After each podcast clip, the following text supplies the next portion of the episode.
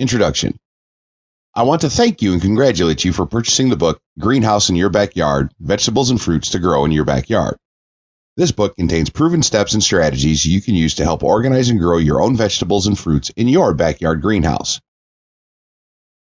Greenhouses are used in many regions of the world for the production of vegetables, fruits, and flower crops.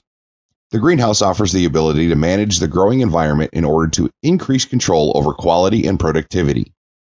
Because of the health rage in today's world, you will find most people building a greenhouse in their backyard because it is possible to build with relatively simple means.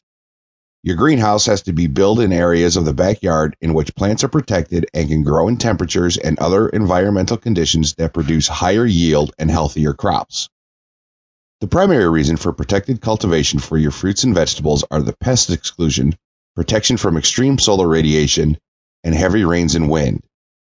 Sometimes, when your garden is planted in an open field, plant cultivation is often completely destroyed by severe storms and suffers from many pests and diseases.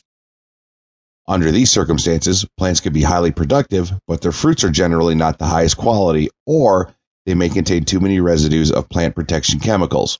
That is unfortunate. And is also why it is important to locate in an area that has more than enough available sunlight and also more than enough water. Thanks again for purchasing this book. I hope you enjoy it. Chapter 1 Choice of Vegetables and Fruits. Choosing the vegetable and fruit to grow in a greenhouse is dependent on a number of factors, which include the following. Number one, optimal environmental growing requirements for the crop, i.e., temperature, light, water, nutrition. For most crops, there are upper and lower limits of temperature under which maximum production can be attained. Exposure of crops outside this range usually affects some important plant processes.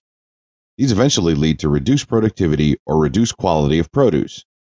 As much information as possible should be obtained to guide the selection of a suitable crop and type or variety that can produce well under the protected structure. Number two, the growing system. This is the physical infrastructure that is required to grow the crop inside the greenhouse in an attempt at providing optimal conditions. This determines structural design parameters, crop density or spacing, media, trellis support system, irrigation, fertigation, etc. This may also be variety dependent or stage dependent or vary with the type of production system within a particular crop, e.g., tomato seedling production is a different setup from that of tomato vegetable production. 3. The market. This helps to determine the profitability of the operation. It involves marketing intelligence, market price research, what are the prices average over the year, and what are the premium prices, market dynamic, what are the causes of price variations with time of year. This usually indicates the problems associated with conventional production, e.g. the high incidence of pest and or disease problems with the dry or rainy season, or physical problems e.g., flooding in the main production areas during the rainy season. Market requirements, post harvest considerations, as well as the condition, grade, color, size, packaging, and quantum of produce.